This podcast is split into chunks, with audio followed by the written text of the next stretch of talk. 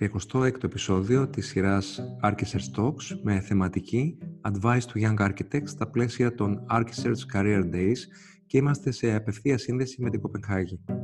Ο απόψινός καλεσμένος μας γεννήθηκε στην Αθήνα το 1978 και μικρός ήθελε να γίνει μαραγκός και σχεδιαστής αυτοκινήτων. Δεν ήταν τίποτα το ιδιαίτερο με το μολύβι, αλλά δεν το φοβόταν.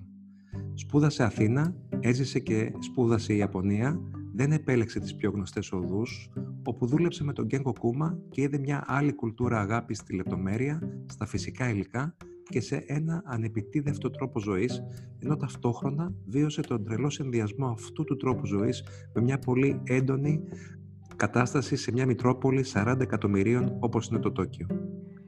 Η αγάπη της απλότητας και της καθαρότητας τον οδήγησε στη Σκανδιναβία, το ευρωπαϊκό ανάλογο της Ιαπωνίας θα λέγαμε, όπου μετά από αρκετά χρόνια σε θέσεις ευθύνης στους Henning Larsen και τους Big, αποφάσισε να τολμήσει σε ένα ιδιαίτερα ανταγωνιστικό περιβάλλον και να κάνει το δικό του γραφείο. Η διαδικασία του χτισήματος είναι αργή και ζώρικη, αλλά το γραφείο αναπτύσσεται αργά και σταθερά με έργα σε Ευρώπη, όπως σε χώρες όπως είναι η Δανία, η Λιθουανία, η Γερμανία, η Ελλάδα και η Κύπρος και από Ανατολή στη Νότιο Κορέα.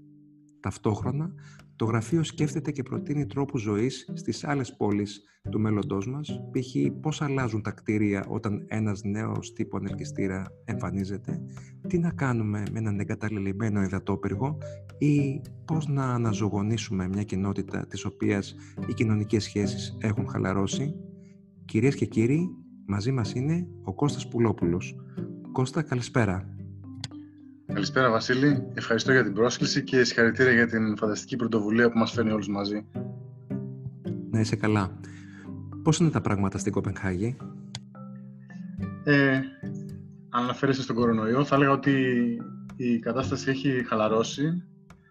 Θα έλεγα μάλιστα ότι ίσως έχει χαλαρώσει υπερβολικά τελευταία και έχουν αρχίσει και είναι λίγο νευρικοί όσον αφορά το, το πόσοι άνθρωποι εδώ έχουν βγει και ουσιαστικά και απολαμβάνουν τον ήλιο. Mm-hmm. Οπότε ελπίζω ότι ε, θα, θα υπάρξει ας πούμε συγκροτημένη ε, και συγκρατημένη προσπάθεια να μην ξανακυλήσουμε σε μια δεύτερη φάση lockdown. Μα, μακάρι, το ευχόμαστε, και, το ευχόμαστε και για την Ελλάδα, γιατί και εδώ τα μέτρα έχουν χαλαρώσει. Ναι. Τι σε έκανε και πήρες την απόφαση να πας να δουλέψεις στην Ιαπωνία; Ε, η Ιαπωνία πάντα ήταν στο μυαλό μου ένας μυθικός προορισμός. Ε, για κάποιο λόγο με ενδιαφέρει πολύ ο Ταντάο Άντο, χωρίς να ξέρω πολλά ούτε για την κουλτούρα, ούτε για ε, το ακριβώς το τι συμβαίνει εκεί πέρα. Ε, ήταν μια, μια, μια περιοχή του κόσμου που δεν, ξέρουμε, δεν ξέρουμε πολλά για αυτή. Δεν ξέρουμε σχεδόν τίποτα. Ε, παρότι τα τελευταία χρόνια ξέρουμε, έχουμε αρχίσει να μαθαίνουμε και βλέπουμε τι γίνεται εκεί. Ε, πάντα η Δύση και η Ιαπωνία είχαν μια έτσι, μυστικιστική σχέση, θα λέγαμε. Ε, εγώ χωρίς να έχω ιδιαίτερη γνώση, κάποια στιγμή τελειώνοντας τη σχολή και για λόγους έτσι ενδιαφέροντος γενικούς στις γλώσσες, άρχισα να, να μελετάω Ιαπωνικά. Ε, ήταν πολύ ενδιαφέρουσα ενασχόληση, στο σημείο που όταν πήγα στο στρατό και εξακολουθούσα να μελετάω Ιαπωνικά στο στρατό, νομίζαν όλοι ότι είμαι σατανιστής με αυτά που γράφω ή κάτι τέτοιο. ε, αλλά τέλος πάντων, Τέλος πάντων, ε, συνέχισα αυτή την ασχολία. Ώσπου ανακάλυψα ότι η Ιαπωνική κυβέρνηση προσφέρει υποτροφίες ε, για να σπουδάσει κανείς εκεί. Και επιδίωξα μια από αυτές τις υποτροφίες. Δίνω νομίζω πέντε υποτροφίες κάθε χρόνο για όλες τις ειδικότητες. Τότε τουλάχιστον έτσι ήταν. Mm-hmm. Και πήρα αυτή την υποτροφία και βρέθηκα στο University of Tokyo να κάνω ένα δεύτερο μάστερ ε, αρχιτεκτονικής που θα έλεγα ότι δεν ήταν και το πιο σημαντικό κομμάτι της εμπειρίας. Το σημαντικότερο κομμάτι της εμπειρίας ήταν το να ζήσω εκεί πέρα, να, να βρεθώ σε μια τόσο μακρινή κουλτούρα, σε ένα τόσο μακρινό μέρος ε, από τα δικά μας και να δουλέψω κιόλας σε ένα τέτοιο μέρος. Δούλεψα στον Κέγκο Κούμα για περίπου ένα χρόνο. Και όλα αυτά μαζί σχημάτισαν ένα πυρήνα εμπειριών, ο οποίος πραγματικά μου άλλαξε την οπτική σε πολλά ζητήματα και με ενθουσίασε ακόμα περισσότερο για τη, για τη δύναμη της δημιουργικής σκέψης θα λέγαμε και τη σημασία του να γεφυρώνει κανείς ε, κουλτούρες και, και ιδέες. με, με εγωίτευσε πάρα πολύ. Αυτό το ταξίδι πραγματικά μου άλλαξε την οπτική σε πολλά ζητήματα. Ε, τι, τι κράτησες από την, ε, τι κράτησες από την δουλειά σου εκεί και από τη ζωή σου εκεί; Τι έμαθες. Ε, το σημαντικότερο θα έλεγα ότι ήταν ε, ε, η υπομονή, η κουλτούρα της υπομονής. Όχι γιατί οι Ιάπωνες και οι, οι, οι Ιάπωναδολίτες και οι Δυτικοί είμαστε οι ίδιοι σε καμία περίπτωση. Αλλά ειδικά όσον αφορά την αρχιτεκτονική, νομίζω ότι αν δεν έχει κανείς υπομονή δεν μπορεί κανείς να, να πάει πουθενά. Γιατί ας το σκεφτούμε λίγο, από την ώρα που ξεκινάει η ιδέα, η σύλληψη ενός έργου και δεν αναφέρομαι στη σύλληψη του αρχιτέκτονα για το design, αναφέρομαι στη σύλληψη του πελάτη ότι θέλει να κάνει ένα έργο.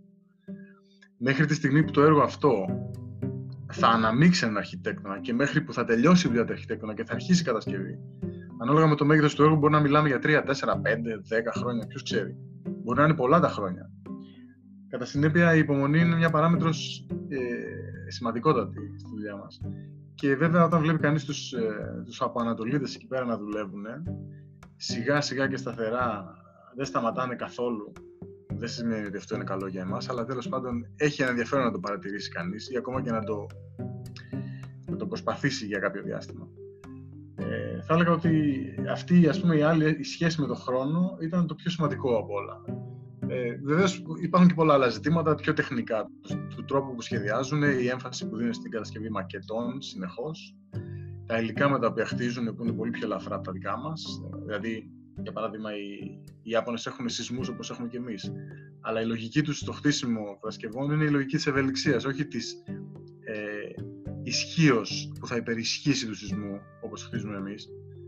Ε, αυτό βέβαια εντάξει, είναι, σηκώνει πολλή συζήτηση. Μιλάω περισσότερο για την παραδοσιακή τους αρχιτεκτονική. Mm-hmm. Δυσκολεύτηκες. Ε, Α, με συγχωρείς. Καλό. Ε, αν δυσκολεύτηκα στην εμπειρία μου και να προσαρμοστώ, ναι. Όχι. Δυσκολεύτηκα. Ναι, ναι. Και μετά να φέρεις ε, αυτή την εμπειρία στην, ε, στην Ευρώπη. Δηλαδή, φαντάζομαι ήταν άλλος κόσμος. Ε, σίγουρα. Ε, δεν νομίζω ότι μπορείς εύκολα να μεταφέρεις εμπειρίες από ένα σημείο στο άλλο. Ε, μπορείς απλά να, να, να μάθεις να είσαι ανοιχτός και να σχηματίζεις μια εμπειρία η οποία διαρκώς ε, πώς να το πω, μεγενθύνεται και να είσαι ευέλικτος βασικά, πάνω απ' όλα. Ε, δηλαδή δεν μπορείς να φέρεις πολλές κατασκευαστικές μεθόδους από την Ιαπωνία στην ε, Δύση από μια μέρα στην άλλη. Ούτε το αντίθετο γίνεται εύκολα. Γενικά μπορεί να, μπορεί να λέμε ότι η παγκοσμιοποίηση τα έχει κάνει όλα ας πούμε ένα, αλλά αυτό ισχύει σε σφαίρες επιρροής, δεν ισχύει εκτός αυτών των σφαιρών επιρροής θα έλεγα. Είναι πολύ πιο δύσκολο να δούμε κάποιες διασυνδέσεις από ό,τι φανταζόμαστε. Είναι πιο δύσκολες από ό,τι φανταζόμαστε. Απλά επειδή η, η κουλτούρα είναι διαφορετική και πιθανά και η ταχύτητα που γίνονται τα πράγματα, γι' αυτό σε ρώτησα αν, ε, για, το, για το θέμα της προσαρμογής περισσότερο. Ε, okay. Στο συνέδριο ΕΣΟ πριν από δύο χρόνια μίλησες για την δύναμη της πρωτοβουλίας. Ναι, ε, ήταν ένα θέμα που το, είχα, το, είχα κοντά, το έχω κοντά στην καρδιά μου, ας πούμε, θα έλεγα, το ζήτημα της πρωτοβουλίας, γιατί βλέπω ότι ιδίως όταν κανείς είναι και επιχειρηματίας και όχι απλώς σχεδιαστής ή δημιουργικός νους, η έννοια της πρωτοβουλίας είναι τεράστια σημασία. Δηλαδή, υπάρχουν πράγματα που απλούστατα δεν θα είχαν γίνει αν κανείς δεν έπαιρνε μια πρωτοβουλία να τα κάνει. Όπως, ας πούμε, πολύ συχνά κάνεις εσύ, Βασίλη, με το Architects και με όλες αυτές τις φανταστικές πρωτοβουλίες που παίρνεις και που βλέπουμε μετά από μερικά χρόνια προσπάθειας πώς αυτό το πράγμα δημιουργεί μια κοινότητα αρχιτεκτών και σχεδιαστών στην Ελλάδα που δεν θα έλεγα ότι υπήρχε νωρίτερα. Αυτό, δηλαδή η δική σου δουλειά είναι εξαιρετικό παράδειγμα σε αυτό. Ε, με την ίδια λογική κάθομαι και σκέφτομαι και εγώ τι κάνει ο αρχιτέκτονας σαν άνθρωπος σε μια κοινωνία. Γιατί εντάξει, είναι ένας σχεδιαστής ή ένας μελετητής ή ένας σύμβουλος που κάποιος τον πληρώνει να κάνει μια δουλειά. Και τι κάνει. Αλλά η δουλειά σου πάντα έχει να κάνει με, τη, με τον πελάτη, με το ποιόν του πελάτη, με τις φιλοδοξίες του πελάτη. Εν τέλει είναι μια ας πούμε, ερώτηση, είναι ο αρχιτέκτονας ένα εργαλείο στα χέρια του πελάτη; Και προφανώς και είναι, και δεν είναι κάτι κακό σε αυτό, μια χαρά. Αλλά όμως αξίζει τον κόπο να σκεφτούμε, είναι ο αρχιτέκτονας και ένας ελεύθερος στοχαστής, διανοητής, ε, κοινωνικός επιστήμονας.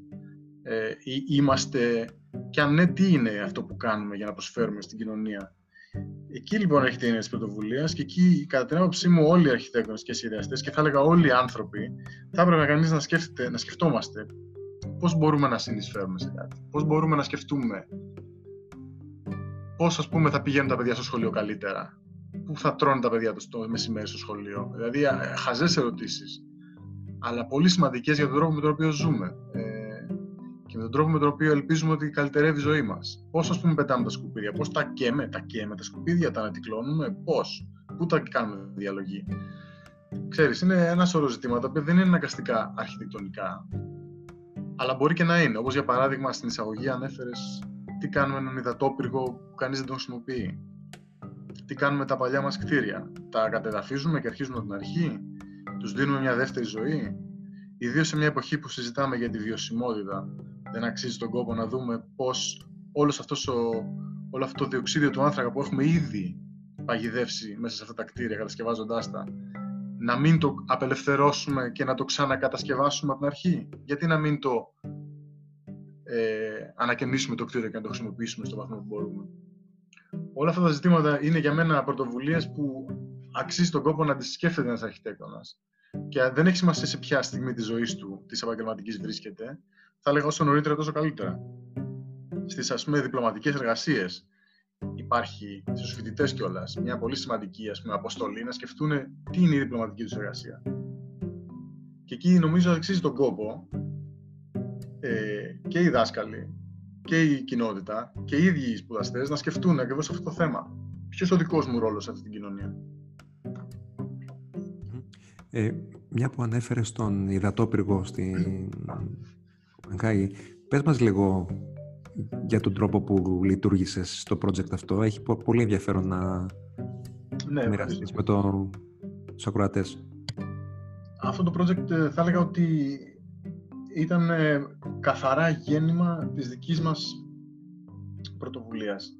Ε, δεν είναι το πρώτο. Υπάρχουν και άλλα, μια σειρά project τα οποία έχουν να κάνουν με ακριβώς αυτή την οπτική. Ότι κοιτάζουμε γύρω μας και παρεμβαίνουμε στο χώρο γύρω μας και αυτό όχι μόνο για το καλό της κοινωνίας, αλλά και για το, καλό, για το καλό της επιχειρηματικότητας κιόλας. Όταν λοιπόν είδαμε αυτόν τον ε, υδατόπυργο και τον βλέπουμε αρκετά χρόνια εκεί να στέκει έρημος και μαύρος, μαύρος εννοώ λόγω της έλλειψης φωτός το βράδυ, μια μαύρη σιλουέτα, ε, αναρωτηθήκαμε κάποια στιγμή μετά πολλά ότι υπάρχει κάποιος που έχει ασχοληθεί με αυτό το κτίριο, θα ασχοληθεί κανείς; Και αν δεν ασχοληθεί κανένας, μήπως να το κάνουμε εμείς; Και αν ασχοληθούμε, τι να το κάνουμε; Αρχίσαμε λοιπόν να σκεφτόμαστε σε επίπεδο διαλόγου, δηλαδή, έτσι, περισσότερο μια ζήμωση της φαντασίας. Ξέρεις, αν κάνει μπει σε αυτή τη διαδικασία, τη διαδικασία του να φανταστεί μια κατάσταση και αν είναι σχεδιαστής, αν έχει δηλαδή τα εργαλεία, ε, είναι ένα πολύ μικρό βήμα από τη φαντασία στην, ε, στο projecting, δηλαδή στο, στο να προβάλλει κανείς αυτή τη φαντασία σε κάποιο μέσο, σε κάποιο υλικό. Βρεθήκαμε λοιπόν στα χέρια μας με ένα project. Ένα project μετατροπής αυτού του υδατόπυργου σε ένα, ας πούμε, θα λέγαμε, ξενοδοχείο με ένα σπα στην κορυφή. Γιατί σπα, διότι έτσι κι αλλιώς ο υδατόπυργο έχει μια δεξαμενή στην κορυφή, οπότε μπορούσε πολύ εύκολα να μετατραπεί ξανά σε μια δεξαμενή. Από τη στιγμή όμως που είναι ένα project που έχει προσβασιμότητα από ανθρώπου, σε μια δεξαμενή που έχει πρόσβαση από ανθρώπους και που την απολαμβάνουν. Δηλαδή μια εμπειρία νερού, θα λέγαμε. Ε, και έτσι καταλήξαμε αυτό το project το οποίο το παρουσιάσαμε, θα λέγαμε, στην κοινότητα και την ε, κοινότητα που βρισκόταν ο πύργος, αλλά και την ευρύτερη αρχιτεκτονική και σχεδιαστική κοινότητα. Και το έργο δεν θα προχωρήσει από ό,τι φαίνεται, αν και ακόμα αυτό δεν έχει ολοκληρωθεί σαν συζήτηση, αλλά δημιούργησε μια, ας πούμε, πολύ έτσι, θερμή, ένα θερμό διάλογο για το τι κάνουμε με τα κτίρια και τι κάνουμε αυτά, με αυτό το κτίριο ή με άλλα παρόμοια κτίρια δεν είναι τυχαίο ότι τουλάχιστον τα τελευταία δύο χρόνια είδα τουλάχιστον δύο-τρία project παρόμοια που ξεπετάχτηκαν. Γιατί προφανώς και άλλος κόσμος αναρωτήθηκε πώς μπορούμε να, να σκεφτούμε ε, πάνω σε αυτά τα ζητήματα. Ε, το The Project ε, βραβεύτηκε ας πούμε, σαν, ένα, σαν το πιο ας πούμε, δημοφιλές όραμα για το 2018 ε, από ένα δημοφιλές περιοδικό που παρουσιάζει αρχιτεκτονική εδώ στη Κοπενχάγη. Και βέβαια αυτό μας έκανε πολύ χαρούμενος γιατί είδαμε ότι τουλάχιστον οι ιδέες αυτές δεν είναι απλώς ιδέες που αφορούν ε, το δικό μας κεφάλι, αλλά έχουμε μια απήχηση και υπάρχει ε, ανάγκη, ας πούμε, σε μια κοινωνία να φανταστεί, να φανταστεί το μέλλον της. Πώς και να φανταστεί βεβαίως τα κτίρια της, πως αυτά τα κτίρια θα μπορέσουν στο μέλλον να, να παίξουν κάποιο ρόλο. Mm. Ε, πόση δύναμη και τρέλα θέλει να αφήσεις τη σιγουριά των μεγάλων γραφείων και να στήσεις το δικό σου και τι δυσκολίες αντιμετώπισες ε, στη διαδρομή σου αυτή; Ε, θα λέγαμε, Βασίλη, εμείς τα έχουμε συζητήσει αυτά αρκετές φορές. Ε, βεβαίως, γι' αυτό η αλήθεια, η αλήθεια είναι ότι είναι μια πάρα πολύ καλή ερώτηση. Μια πολύ καλή ερώτηση για όλους όσους τέλος πάντων επιχειρούν γιατί, και, για, και μια καλή συζήτηση για όλους όσους επιθυμούν να επιχειρήσουν.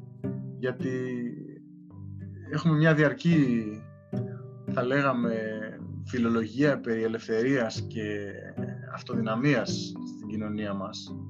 Και όλοι σκεφτόμαστε πώς θα μπορέσουμε να σταθούμε στα πόδια μας μόνοι μας και να είμαστε αφεντικά του εαυτού μας και όλα αυτά.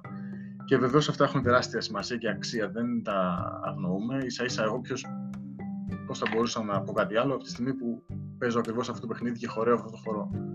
Αλλά η αλήθεια είναι ότι βλέπεις καθώς μπαίνεις σε ένα τελείως νέο τοπίο ότι τα πράγματα είναι πολύ πιο δύσκολα από ό,τι φαντάζεσαι. Δηλαδή, εγώ τουλάχιστον αυτό έζησα. Βρέθηκα σε ένα τοπίο, καταρχήν είναι γνωστό ότι η αρχιτεκτονική σκηνή της Δανίας και της Κοπεχάγης συγκεκριμένα είναι τρομερά ανταγωνιστική. Δηλαδή, υπάρχουν γραφεία παγκόσμιας κλίμακας, πολλά, που σημαίνει ότι ό,τι πέφτει στο τραπέζι το καθαρίζουν αμέσως. Δεν υπάρχουν δουλειές πολλές. Και αν θέλετε και η συζήτηση περί πρωτοβουλίας έχει να κάνει και με αυτό το ζήτημα. Ότι υπάρχει μια σπάνη έργων και αν κανείς δεν κάνει παιχνίδι χωρίς την μπάλα, δεν θα πάρει την μπάλα ποτέ. Ε, λοιπόν, όταν αποφάσισα και εγώ να κάνω το δικό μου γραφείο, ε, βρισκόμουν σε μια φάση που πραγματικά ένιωθα ότι πρέπει να το δοκιμάσω ή τώρα ή ποτέ, γιατί καταλαβαίνεις κάποια πράγματα, όσο και να τα σκέφτεσαι, δεν αξίζει τον κόπο να τα κάνεις κάποια στιγμή. Έτσι ακριβώς. Και δοκίμασα κι εγώ. Είπα, ας κάνουμε λοιπόν ένα χρόνο και βλέπουμε. Α κάνουμε δύο χρόνια και βλέπουμε. Α κάνουμε τρία χρόνια και βλέπουμε. Εσύ πάμε προς τον πέμπτο χρόνο.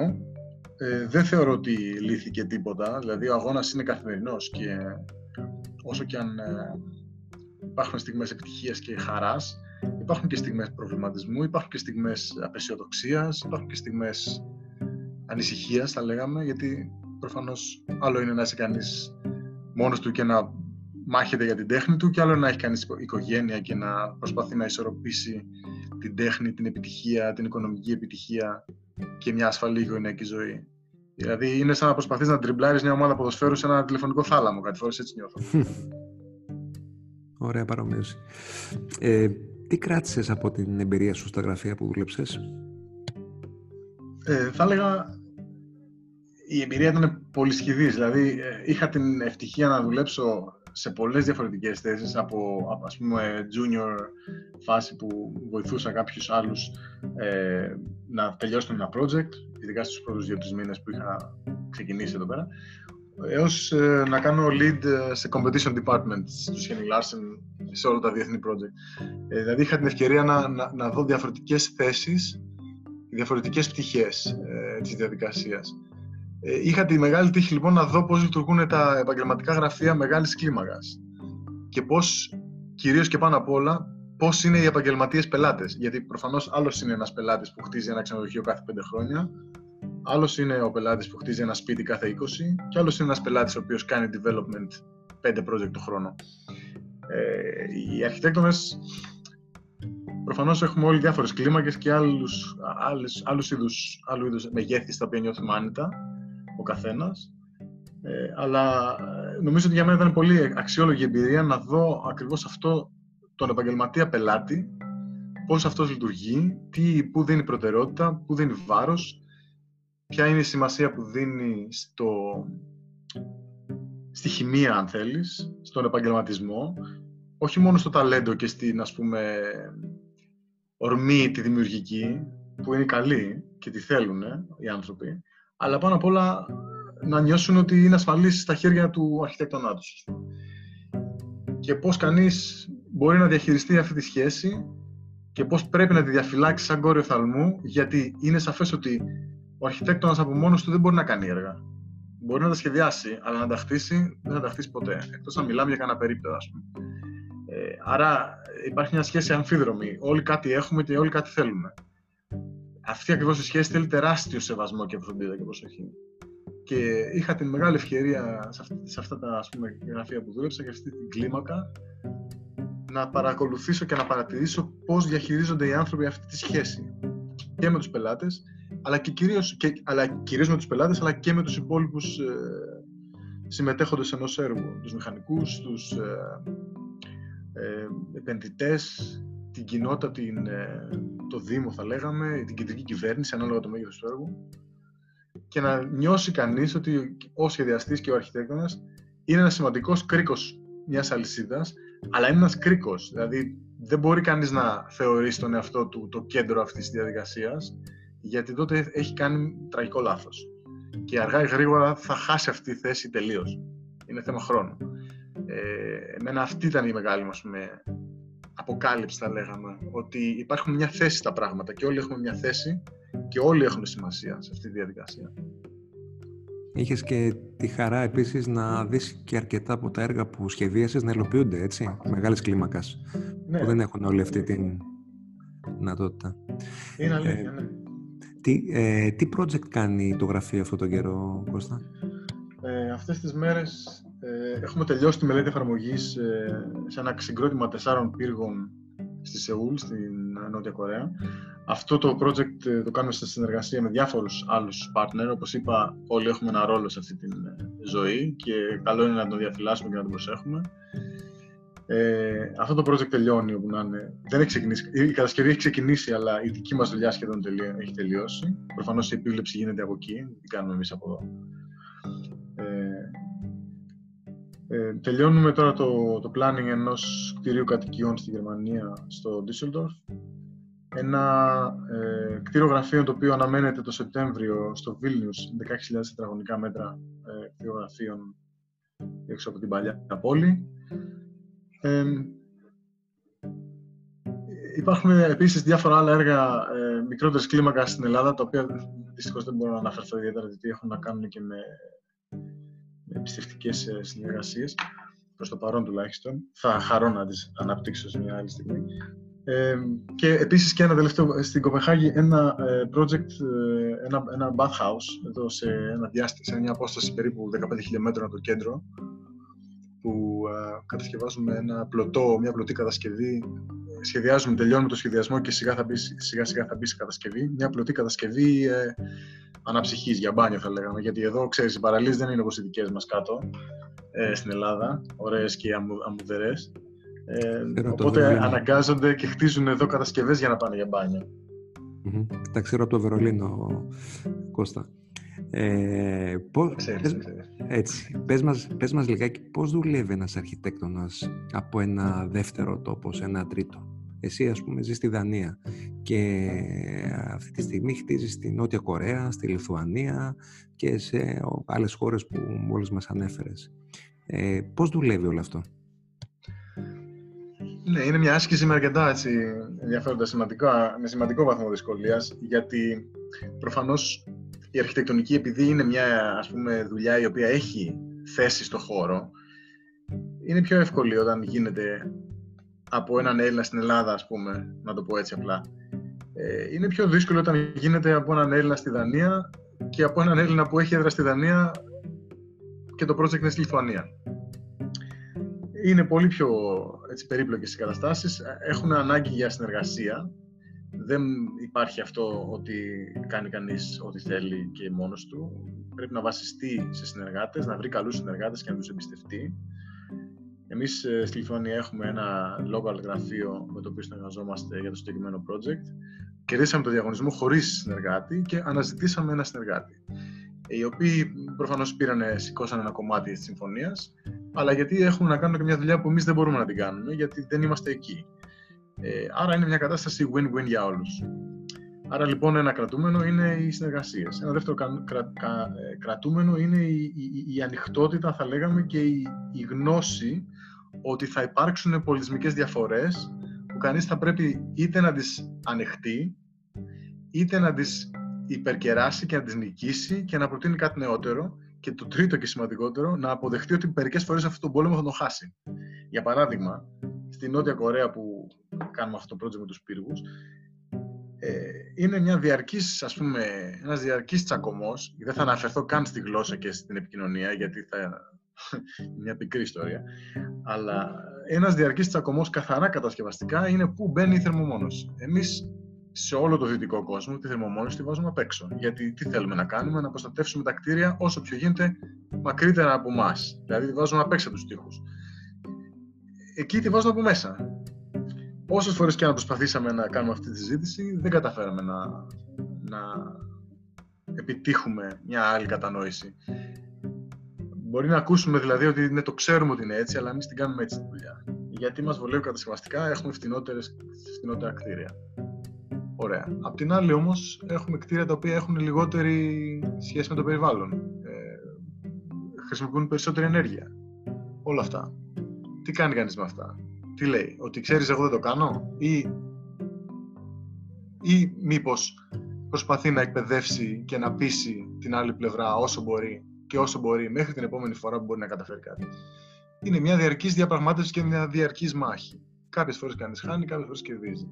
Αλλά σίγουρα όλη αυτή, ας πούμε, αυτός ο τριγωνισμός ε, από τόπο σε τόπο έχει τρομερή γοητεία και κανείς μαθαίνει πολλά. Ε, έτσι νιώθω. Είμαι, δηλαδή νιώθω τυχερός που έχω αυτή την ευκαιρία να, να δουλεύω σε τόσο πολλές και διαφορετικές κουλτούρες ταυτόχρονα. Έτσι είναι. Σε ποια φάση της διαδικασίας κάνετε focus και σε τι είδους project ε, νιώθετε πιο άνετα; Ε, νομίζω ότι Εντάξει, αν ρωτήσεις αρχιτέκτονες, θα σου πούνε ότι όλοι είμαστε ικανοί να κάνουμε από την αρχή μέχρι το τέλος και μπορούμε να κάνουμε όλα των τα έργα. Ε, θα μπορούσα και εγώ να απαντήσω έτσι. Η αλήθεια είναι όμως ότι νιώθουμε πιο άνετα στο πρώτο κομμάτι της διαδικασίας όπου λύνεται ένα αρχιτεκτονικό πρόβλημα, οριστικοποιείται και που μπαίνει το DNA του στη θέση του. Ε, και στο κομμάτι της ας πούμε λεπτομερούς ανάλυσης του είμαστε πολύ ανοιχτοί να συνεργαστούμε με άλλους ή βεβαίως και αν χρειαστεί, αν έχουμε τη ε, δυνατότητα και την ευκαιρία ή την επιστημία του πελάτη να, να, να, να αναπτύξουμε αυτό το κομμάτι. Πολύ συχνά όμως συμβαίνει και λόγω αυτής της πολυπολιτισμικότητας που ανέφερα, πολύ συχνά συμβαίνει αυτό το κομμάτι να, να βρίσκεται στο μέρος που γίνεται το project, που σημαίνει δηλαδή υπάρχει ένας local architect που κάνει αυτό το κομμάτι. Άρα έχουμε μια ας πούμε πιο έτσι, ισχυρή θα λέγαμε σχέση με το concept development και το, και την οριστικοποίηση του design, του, του να λυθεί το αρχιτεκτονικό πρόβλημα. Ε, οι κλίμακες μας ε, και αυτές διαφέρουν, ε, δηλαδή μπορούμε να κάνουμε μικρά έργα, μπορεί να βρεθούμε να κάνουμε μια ας πούμε, επέκταση ενός σπιτιού αλλά, ή ένα interior design κάπου, αλλά συνήθως οι κλίμακες έχουν να κάνουν ε, περισσότερο με κλίμακες πόλης, με πιο μεγάλα κτίρια, με master plan, ε, και βεβαίως ε, με έργα που έχουν επενδυτικό χαρακτήρα. Δηλαδή που κάποιος επενδύει για να βγάλει κάποια ας πούμε, χρήματα ή γιατί θέλει να πετύχει κάτι ή γιατί θέλει να κάνει ένα ξενοδοχείο που έχει μια εμπειρία μέσα του ή γιατί έχει κάτι στο μυαλό του το οποίο δεν είναι απλά το σπίτι του, για παράδειγμα. Μίλησες πριν για συνεργατικότητα Οπότε ας μιλήσουμε τώρα για αρχιτεκτονική και συνεργατικότητα. Ε, πολλοί κόσμος ε, αντιλαμβάνεται την αρχιτεκτονική ως ένα καλλιτεχνικό προϊόν του ενός, ε, αλλά μήπως είναι πιο συνεργατική δουλειά τελικά, η τέχνη; Θα έλεγα οπωσδήποτε. Ε, είναι μια παρεξήγηση ότι η αρχιτεκτονική είναι ας πούμε έργο μιας διάνοιας. Ε, προφανώς κάποιοι έχουν μεγαλύτερο ρόλο σε κάποιες αποφάσεις, κάποιοι άλλοι όμως έχουν σημαντικό ρόλο σε κάποιες άλλες αποφάσεις. Παίζουν όλα ένα ρόλο και κυρίως και πάνω απ' όλα η, η, η, η παραγωγή ενός κτηρίου, γιατί η αρχιτεκτονική εν τέλει τι είναι, είναι η, η, παραγωγή του ζωτικού μας χώρου σε ένα υψηλό επίπεδο. Γιατί κτίρια χτίζει πολλοί κόσμος. Αρχιτεκτονική δεν κάνει πολλοί κόσμος, ε, δυστυχώς. Ε, άρα για να βγει καλή παραγωγή κτηρίων χρειάζεται φοβερά εντατική και καλή συνεργασία ανάμεσα σε πολλοί κόσμο. Και δεν αναφέρομαι μόνο σε αρχιτέκτονες μεταξύ τους, αναφέρομαι κυρίως δε και πάνω απ' όλα σε αρχιτέκτονες και μηχανικούς, σε επενδυτές, σε πελάτες, σε αρχές, σε δήμους, σε πολεοδομίες, σε όλα αυτά. Ε, έλεγα νωρίτερα ότι υπάρχει μια θέση του αρχιτέκτονα σε όλο αυτό το μηχανισμό. Οι αρχιτέκτονες λόγω, και λόγω εκπαίδευσης και λόγω ματιοδοξίας ενδεχομένως και λόγω ενός υπερ, ας πούμε, δεν ξέρω αν το εγώ μας είναι, όπως λένε, your ego is not your amigo, ε, κάτι φορές. Ε, έχω την αίσθηση ότι καμιά φορά το ξεχνάμε αυτό και θεωρούμε τους εαυτούς μας ε, σημαντικούς σε μια διαδικασία, αλλά ε, έχει ενδιαφέρον να δει κανείς τη συζήτηση και τη θέση του αρχιτέκτονα με τα μάτια των άλλων επιστημόνων και των άλλων παικτών, ας πούμε, ε, που όντως βλέπουν ότι υπάρχει ένας σημαντικός κρίκος, αλλά ένας κρίκος. Κατά συνέπεια, αν νομίζω ότι έχει αξία κανείς να σκεφτεί την αρχιτεκτονική και το μέλλον και την εκπαίδευση, ε, έχει να κάνει με την, ε, πιο, με την πολύ πιο εντατική συνεργατική συμπεριφορά των σχεδιαστών και των ε, επιστημών μεταξύ τους. Είναι η αρχιτεκτονική ένα ιεραρχικό σύστημα; Και αν ναι, είναι καλό αυτό; Θα έλεγα ότι σίγουρα κάποτε ήταν. Υπήρχε ο, η ίδια η λέξη αρχιτέκτονας ε, αυτομάτως θέτει μια έννοια της ιεραρχίας, δηλαδή αρχιτέκτονας, αρχιχτίστης. Άρα υπάρχουν και υποτέκτονες, ας πούμε, θα λέγαμε ή απλώς τέκτονες. Ε, σίγουρα υπάρχει μια ιεραρχία στο σύστημα ε, παραδοσιακά. Αλλά νομίζω ότι αυτή η ιεραρχία ε, σιγά σιγά ας πούμε, διαλύεται στο βαθμό που τέλος πάντων μπορεί. Γιατί προφανώς κάποιοι έχουν περισσότερη εμπειρία από κάποιους άλλους και αυτό θα παίζει κάποιο, κάποιο ρόλο πάντα. Ε, αλλά κυρίως και πάνω απ' όλα νομίζω ότι έχει σημασία κανείς να, να, να, να αντιμετωπίζει την παραγωγή έργου ως ένα δίκτυο δικτών που όλοι έχουν ένα ρόλο να παίξουν. Ε, ένα δίκτυο παραγόντων οι οποίοι όλοι κάτι προσθέτουν στην αξία του έργου. Εκεί αυτό θα ήθελα περισσότερο να, να σκέφτομαι όταν δουλεύω, γιατί αυτό με, μου επιτρέπει να ακούω καλύτερα τι λέγεται από το αν θα άκουγα, αν έλεγα ότι εγώ είμαι αρχιτέκτονος και όλοι οι άλλοι είναι, ας πούμε, ε, δεν ξέρουν. Mm-hmm. Μίλησε μας τώρα λίγο για τη δουλειά του αρχιτέκτονα. Γιατί οι αρχιτέκτονες έχουν ε, τη φήμη των εργασιομανών και τελειομανών; Ε, παίζει ρόλο η εκπαίδευση ε, σε αυτό; Και πώς μεταφράζεται στο επαγγελματικό κομμάτι όσον αφορά τις προσδοκίες των πελατών από τους αρχιτέκτονες; Τι, τι σκέφτεσαι εσύ για όλα αυτά; Ναι, πολύ ενδιαφέρον οι αρχιτέκτονες έχουν όντως μια ας πούμε, φήμη ότι είμαστε μανιακοί με τη δουλειά μας και τελειομανείς και αγαπάμε την τελειότητα, την, ε, την ιστερική ας πούμε, με λεπτομέρεια και την καθαρότητα και όλα αυτά. Κυκλοφορούμε με μαύρα, ξέρεις, ε, όλα αυτά. ε, δεν είναι όλα αυτά ψέματα. Υπάρχει μια δόση αλήθειας σε αυτά. Υπάρχει μια γερή δόση αλήθειας σε όλα αυτά, δυστυχώς. Και λέω δυστυχώς γιατί προφανώς ακούει κανείς τελειομανής και ακούει μια λέξη καλή. Εγώ θα έλεγα ότι αυτή η λέξη είναι μάλλον πρόβλημα ε, για όλους. Και για τον ίδιο προφανώς τον αρχιτέκτονα που βασανίζεται ή τον άνθρωπο, δεν χρειάζεται να αρχιτέκτονας, αλλά και για όλους τους άλλους γύρω του, γιατί ξέρεις, οι άνθρωποι που είναι τελειομανείς συχνά δεν ξέρουν πού βρίσκεται το τέλος μιας διαδικασίας, πού έχει πάρθει μια απόφαση και πού ματαιοπονούν. Ε, και αυτό διότι δεν έχουν σαφή εικόνα για το τι πάνε να πούνε, τι θέλουν να πούνε και μέχρι ποιο σημείου έχει υποθεί αρκετά και πρέπει να σταματήσει να λέγεται τώρα. Όπως έλεγε ένας πολύ καλός φίλος που του δείχνανε ένα project κάτι Ιαπωνέζι στο εργαστήριο του Κέμου Κούμα. και είπε αυτός ο Ισπανός, three projects ago, you had a great project. Δηλαδή τρία project πριν είχες ένα φανταστικό project. αλλά του άλλαξε τα φώτα πλέον. δηλαδή πλέον δεν βλέπετε. Ε, κατά κάποιο τρόπο, ακριβώς αυτή ας πούμε, η φράση για μένα δεν έχει ξεχαστεί ποτέ ε, και που μου θυμίζει πάντοτε ότι πρόσεξε να μην ξεπεράσεις τα όρια που οι υπόλοιποι άνθρωποι θεωρούν ανεκτά. Δεν σημαίνει κάτι ότι είσαι αρχιτέκτονας. Δεν προσπαθείς να κερδίσεις άλλους αρχιτέκτονες. Ε, προσπαθείς να επικοινωνήσεις με τον υπόλοιπο κόσμο. Good enough πρέπει να είναι ε, πολύ σημαντικό κάθε φορά να, να έχεις το νου σου κάτι να, να, να, είναι, να έχει υποθεί αρκετά ώστε να κάνει να επικοινωνεί. για να μην το σκοτώνεις μετά. Γιατί υπάρχει και η έννοια του overkill, που οι αρχιτέκτονες δεν την έχουμε ακούσει αρκετά. Ε, μίλησε μας λίγο για την ε, αρχιτεκτονική ως επάγγελμα.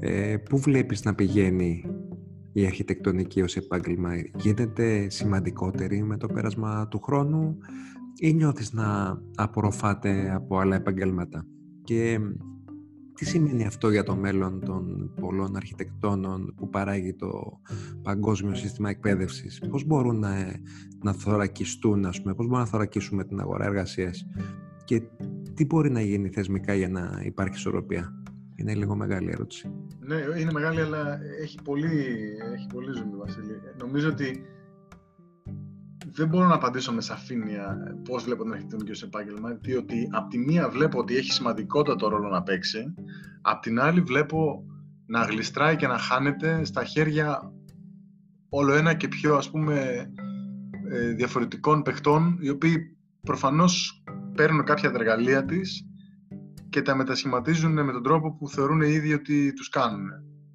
Και αυτό αποκαλείται αρχιτεκτονική ή κάτι σαν αρχιτεκτονική.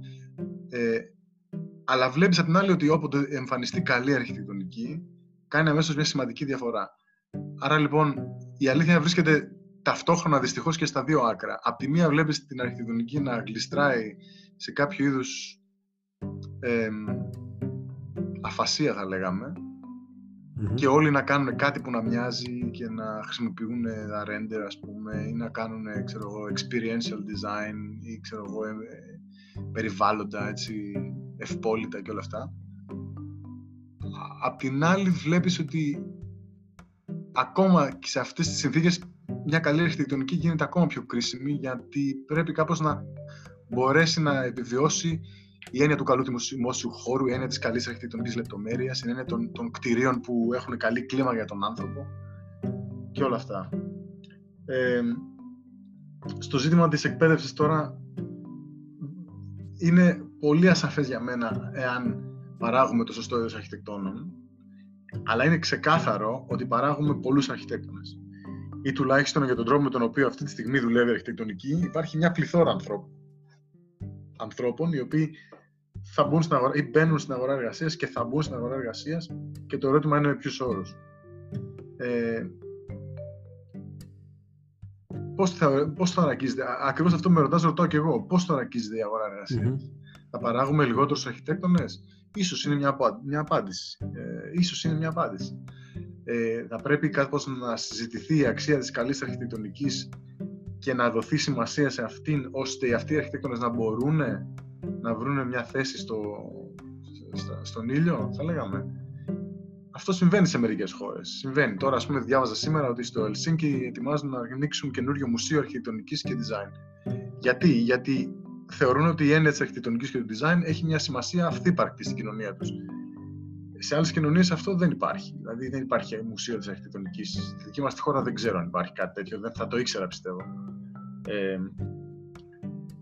άρα κανείς αναρωτιέται μπορούμε σαν κοινωνία να ζητήσουμε περισσότερη και καλύτερη αρχιτεκτονική; Μπορούμε να το κάνουμε αυτό το πράγμα; Πρέπει να το κάνουμε; Εγώ νομίζω πως πρέπει. Πρέπει οι πόλοι μας να είναι καλύτερες. Ναι, πρέπει. Ε, Πώς γίνεται αυτό το πράγμα; Ε, όλα ξεκινάνε από μια ας πούμε ε, διαρκή ανάγκη των ανθρώπων για καλύτερη ποιότητα. Εκεί πρέπει οι αρχιτέκτονες να τους πούμε πώς εμείς θεωρούμε ότι είναι αυτή η ποιότητα και να τους πείσουμε, γιατί δεν αρκεί να το πεις, ούτε να το σχεδιάσεις. Πρέπει να πείσεις ότι η αρχιτεκτονική είναι, είναι ο δρόμος ο σωστός σε κάποια ζητήματα για να έχεις καλύτερο δημόσιο χώρο, για παράδειγμα, για να έχεις καλύτερα κτίρια, για να αγαπάνε οι άνθρωποι τα κτίρια και να μην τα καίνε, ας πούμε. Είναι ένα δύσκολο πρόβλημα. Πολύ δύσκολο πρόβλημα. Ε, να πάμε λίγο στη, στη χώρα μας ναι. και να, να μου πεις πώς μπορεί η χώρα μας να αξιοποιήσει καλύτερα τους αρχιτέκτονες και σχεδιαστές της. Ε, ε, μπορούν οι ίδιοι να αναλάβουν δράση και να βοηθήσουν το ελληνικό design, ας πούμε, ως brands.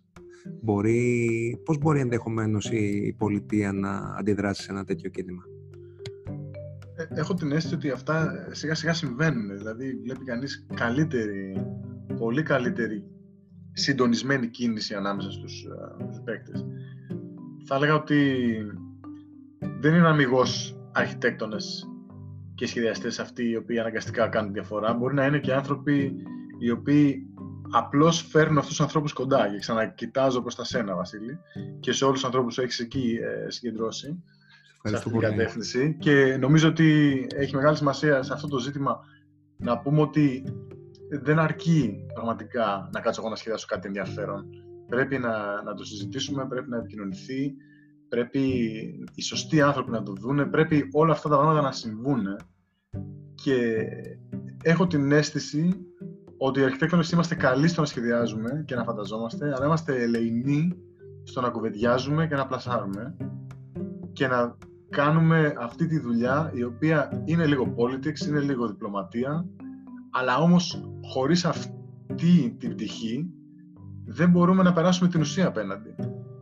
Άρα λοιπόν, ξανά, η συνεργασία που λέγαμε, ε, οι διάφοροι πόλοι, αυτό το δίκτυο με διαφορετικές ικανότητες, νομίζω ότι μπορεί να βοηθήσει και το ελληνικό design και το ελληνικό brand, ας πούμε, να, να, να, κάνει μια διαφορά, να, κάνει, ας πούμε, να δημιουργήσει καταρχήν μια ενιαία φωνή.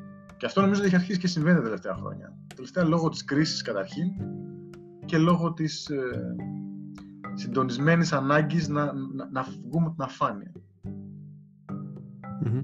Ε, αλλάζουμε λίγο κεφάλαιο.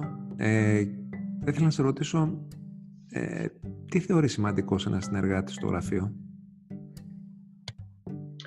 Νομίζω ότι το πιο σημαντικό, μάλλον να το πω αλλιώς, ε, αν εξαιρέσουμε ότι κάποια skills πρέπει να υπάρχουν, ε, δηλαδή για να μπορούμε να δουλέψουμε μαζί, ε, κανείς θα πρέπει να δουλεύει καλά τα σχεδιαστικά προγράμματα, το, το AutoCAD, το Rhino, τέλος πάντων οποιοδήποτε ανάλογα το κάθε γραφείο δουλεύει. Εμείς δουλεύουμε Rhino και ε, V-Ray και φυσικά την, τα προγράμματα της Adobe.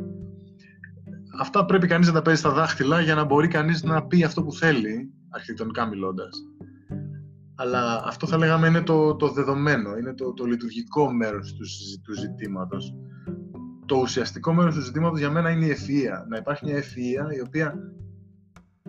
Πώς γίνεται να γνωρίσει αυτή η ευφυα. Κατά την άποψή μου, γίνεται μέσα από δύο-τρία στοιχεία. Πρώτον, μια αίσθηση του χιούμορ που δημιουργεί ας πούμε, και έτσι μια, μια καλή σχέση, μια καλή, ένα καλό εργασιακό περιβάλλον. Ε, μια καλώς νοούμενη δόση τεμπελιάς, και αυτό μπορεί να ακούγεται παράδοξο που λέω, αλλά για μένα η τεμπελιά, αυτή η μικρή τεμπελιά, διώχνει τον άνθρωπο, τον, τον κάνει να απεχθάνεται το μηχανιστικό τρόπο σκέψης εργασίας. Που εμένα, ας πούμε, με, με, με, γοητεύει αυτό το πράγμα.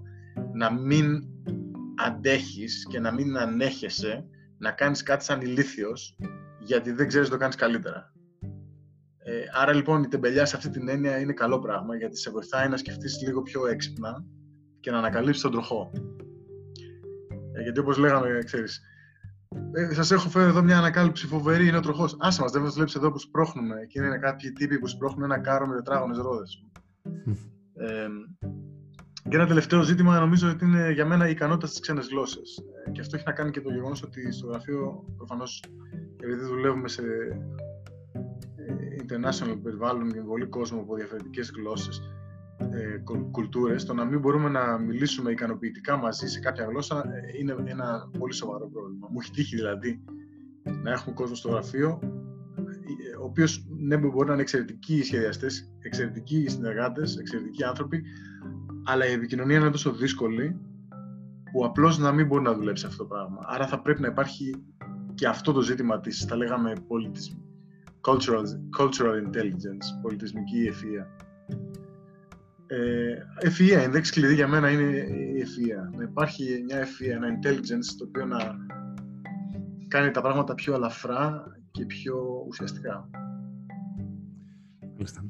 Και τι, τι θα πρότεινες σε έναν ε, νέο για να κάνει, ένα νέο επαγγελματία, ένα νέο αρχιτέκτονα για να κάνει το πορτφόλιο του, θα το δυναμώσει, το κάνει πιο εντυπωσιακό; Ε, θα έλεγα για μένα, ως προφανώς συχνό reviewer portfolio, θα έλεγα ότι το, το πράγμα που με κρατάει να δω ένα portfolio είναι η απλή δομή, η καλή πληροφορία, η λίγη πληροφορία. Δηλαδή, αν ανοίγεις μια σελίδα και έχει 15 πράγματα πάνω, ξέρεις ότι δεν θα μπορέσει να συνεργαστείς με αυτόν τον άνθρωπο γιατί δεν, έχουν, δεν έχει καταφέρει προς το παρόν να ιεραρχήσει το σημαντικό, το δευτερεύον και το τριτεύον. Άρα λοιπόν το ποσό της πληροφορίας πάνω σε ένα πορτφόλιο είναι τεράστια σημασία. Τεράστια. Ε, ένα δεύτερο ζήτημα είναι, θα έλεγα, ο τρόπος με τον οποίο κανείς επικοινωνεί την, ε, την, την υποψηφιότητά του. Προφανώς μπορείς να γράψεις ένα mail και να πεις «Γεια σας, ήρθα» ας πούμε, και θα ήθελα να δουλέψω σας. Ε, αλλά ακόμα και αυτό υπάρχει πολλοί κόσμος που το κάνει λάθος. Δηλαδή βλέπεις έρχεται ένα mail με 100 γραμμές. Δεν θέλω να ακουστώ περίεργος, αλλά δεν είναι εύκολο κανείς να καθίσει να διαβάσει αυτό το mail. Δεν είναι εύκολο, δηλαδή τεχνικά μιλώντας, δεν υπάρχει ο χρόνος και αν υπάρχει ο χρόνος δεν υπάρχει το focus. Φανταστείτε ότι έχετε 40 δευτερόλεπτα, 40 δευτερόλεπτα, ούτε καν ένα λεπτό, για να μην ουσιαστικά μπει το πορτφόλιό σας στη λάθος στήλη. Γιατί αυτό είναι το ζήτημα. Δεν είναι το ζήτημα να σας διαλέξουν. Το ζήτημα είναι να μην σας πετάξουν στη στήλη που, που δεν θα την ξαναδούν ποτέ. Δυστυχώς. Γιατί υπάρχει πάρα πολύς ανταγωνισμός εκεί έξω. Πάρα πολύς ανταγωνισμός. Δηλαδή, εμείς, ας πούμε, έχουμε ένα μικρό γραφείο και παίρνουμε πορτφόλιο με τη σέσουλα και δεν ξέρουμε τι να τα κάνουμε. Πού να δείτε τι γίνεται στους Henry Larsen, στους Big, στους δεν ξέρω εγώ ποιους, στους 3XN. Εκεί έχουν σταματήσει πια να δέχονται πορτφόλιο. Δηλαδή, μπορεί να λένε στείλτε ό,τι θέλετε, αλλά επί της ουσίας επί της ουσίας παίρνουν όποιους ξέρουν. Όποιος κάποιος συστήσει κάποιον άλλον. Αν δηλαδή θέλετε να ξέρετε τον καλύτερο τρόπο για να μπείτε σε μια δουλειά, είναι βρείτε να σας συστήσει κάποιος. Κάποιος που να σας ξέρει να πει: Κοιτάξτε λίγο αυτόν. Γιατί ουσιαστικά ό,τι άλλο και να έχετε κάνει, υπάρχει ένας κίνδυνος να μην ειδωθεί στον όγκο αυτό που υπάρχει.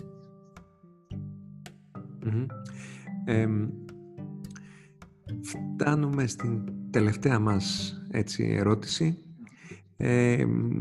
και ήθελα να σε ρωτήσω από τη δική σου πορεία, την καριέρα σου και την εκπαίδευσή σου. Τι είναι αυτό που κρατάς και, και τι αποκόμισες και τι θα έκανες διαφορετικά; Ναι, ε, να πω την αλήθεια, αν υπάρχει κάτι για το οποίο είμαι πραγματικά χαρούμενος που, που έκανα στα χρόνια που ασχολούμαι με την αρχιτεκτονική και το λέω έτσι πολύ απλά ασχολούμαι με την αρχιτεκτονική, λες και, λες και δεν είναι μια ας πούμε, ασχόληση ζωής και θανάτου, αλλά τέλος πάντων, ε, είναι ότι είχα πάντα ένα σημειωματάριο δίπλα μου, πάντα. Ένα σημειωματάριο στο οποίο ό,τι σκέφτηκα, ό,τι θεώρησα εκείνη τη στιγμή ότι έχει αξία, ό,τι είδα και μου άρεσε, το σκίτσαρα, το σχεδίασα, το σημείωσα, το έγραψα κάτω. Και τώρα βλέπω μετά από πόσα χρόνια, τέλος πάντων, δύο δεκαετίες περίπου και ο άλλε. Ε, βλέπω ας πούμε ένα, μια βιβλιοθήκη γεμάτη σημειωματάρια και καμιά φορά, καμιά φορά ανατρέχω σε αυτά όχι γιατί ξέρω τι ψάχνω, απλώς γιατί καμιά φορά απλώς και το ότι βουτάει κανείς σε, παλέ, σε παλιές σκέψεις του θυμίζει ποιος ήταν ή ποιος δεν ήταν, ποιος ήθελε να γίνει, που ήθελε να πάει πόσες σκέψεις που κάνεις τώρα μπορεί να τις είχες κάνει και 20 χρόνια πριν σχεδόν ασυνείδητα και, και πώς έχει αναπτυχθεί η σκέψη και η αρχιτεκτονική αλλά και επί της ουσίας η σκέψη η ανθρώπινη επί της ζωής και επί των πραγμάτων και των φαινομένων πώς έχει φτάσει στο σήμερα ας πούμε. Πραγματικά αν υπάρχει κάτι που θέλω να πω είναι απλώς έχετε ένα σημειωματάριο μαζί σας πάντα δίπλα, ένα μολύβι ακουαρέλες, εγώ αυτά είχα ας πούμε, σαν εργαλεία μου. Και, και το αστείο είναι ότι βλέπω ότι σήμερα, μετά από τόσα χρόνια που έχω δει και έχω κάνει και έχω μάθει ας πούμε, ό,τι έχω κάνει, εξακολουθεί να είναι το σημαντικότερο εργαλείο. Τι θα παράξει το χέρι απευθείας από το μυαλό διαμέσου του χεριού στο χαρτί. Γιατί εν τέλει εκεί υπάρχει πιο άμεση σχέση. Και το αστείο είναι ότι αυτό είναι και ένα φανταστικό εργαλείο marketing. Γιατί βλέπει κανείς δίπλα ο πελάτης, ας πούμε, τι βλέπει; Βλέπει μπροστά στα μάτια του να μετουσιώνεται αυτή η, η, φήμη ότι η αρχιτεκτονική είναι τέχνη. Γιατί, γιατί μπροστά του χρησιμοποιεί κανείς καλλιτεχνικά μέσα. Και αυτό έχει τεράστια αξία. Γιατί βλέπει κανείς ότι αυτό το σκίτσο εγώ δεν μπορώ να το κάνω. Αν απλά του δείχνει σχέδια τεχνικά, ας πούμε, μπορεί κανείς να φανταστεί ότι αυτά τα έκανε ο κομπιούτερ, ας πούμε. Ή αν του δείχνει κανείς εικόνες, ξέρει ότι υπάρχει ένας render artist που τις έκανε. Άρα ανα, αναρωτιέται κανείς έτσι αφελώς. Τα έχει όντως κάνει αυτά κάποιος έτσι, μια καλλιτεχνική ας πούμε φυσιογνωμία ή διάνοια ή πώς. Όταν όμως βλέπει το σκίτσο να, να, να, να μετουσιώνεται μπροστά του, υπάρχει σίγουρα μέσα ας πούμε, στο μυαλό ε, μια, μια, μια, ας πούμε, μια μικρή έκρηση αδρεναλίνης, πιστεύω, που έχει σημασία. Πολύ σωστά. Αυτά, αυτά. Μόνο δηλαδή αυτό, ένας σημειωματάριο και μακάρι να είχας σκιτσάρει ακόμα περισσότερο. Μακάρι να είχα κάνει ακόμα καλύτερη δουλειά στο να κάνω ακουαρέλες και να μάθω ακόμα περισσότερο σχέδιο.